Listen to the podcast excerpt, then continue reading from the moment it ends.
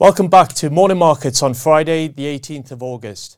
Applications for US unemployment support were lower than expected last week. It's another example of the strength of the US labour market at this point in time. Stay tuned and we'll discuss the detail and what this means for your investments.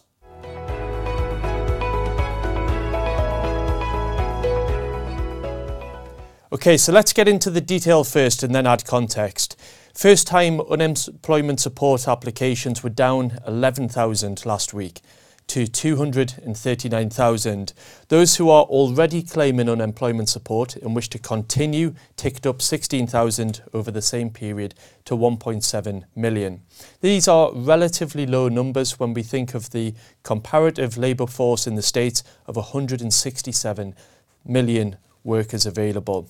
The unemployment rate at the end of July was 3.5%. There's the detail, there's the numbers behind this. But what are the implications of these numbers? Well, essentially, it's demonstrating that the US labour market is very tight, it's very strong at this point in time. And it emphasises the challenge which the US Federal Reserve have on their hands to bring inflation at core PCE level down from current readings of 4.1 to their 2% target. So they've got work to do to bring inflation towards their target. And this is difficult when you've got the US consumer in such a strong position because essentially they're still out there spending.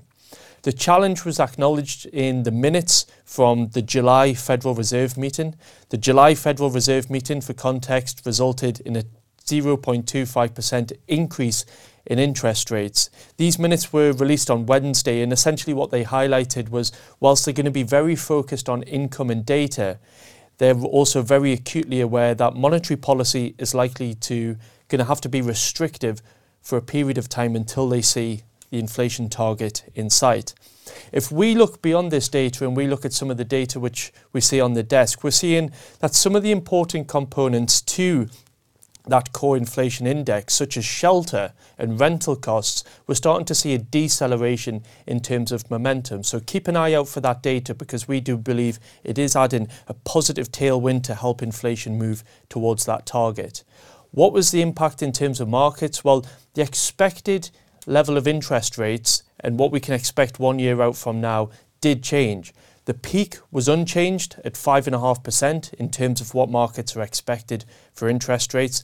But if we look one year out from now, the market has been expecting interest rates cuts to start to occur into the first part of next year. They were expecting one year from now that interest rates would be 1% lower. Essentially, they've taken one of those cuts out. So the expectation is one year from now, interest rates would be around 0.75% lower. What does it mean for markets? Well, at the front end, there was actually very limited change in terms of the bond yield. But if we look at longer dated bond yields, which are more sensitive to economic growth and inflation expectations, then we did see bond yields move up, which meant that the price change for longer dated bonds was, was slightly negative through the course of the week. So a lot of information coming out from the Federal Reserve. We're going to continue to see the debate evolve around inflation and economic growth and how they will, will respond. Stay tuned here on Morning Markets for all of the detail. Thank you for watching.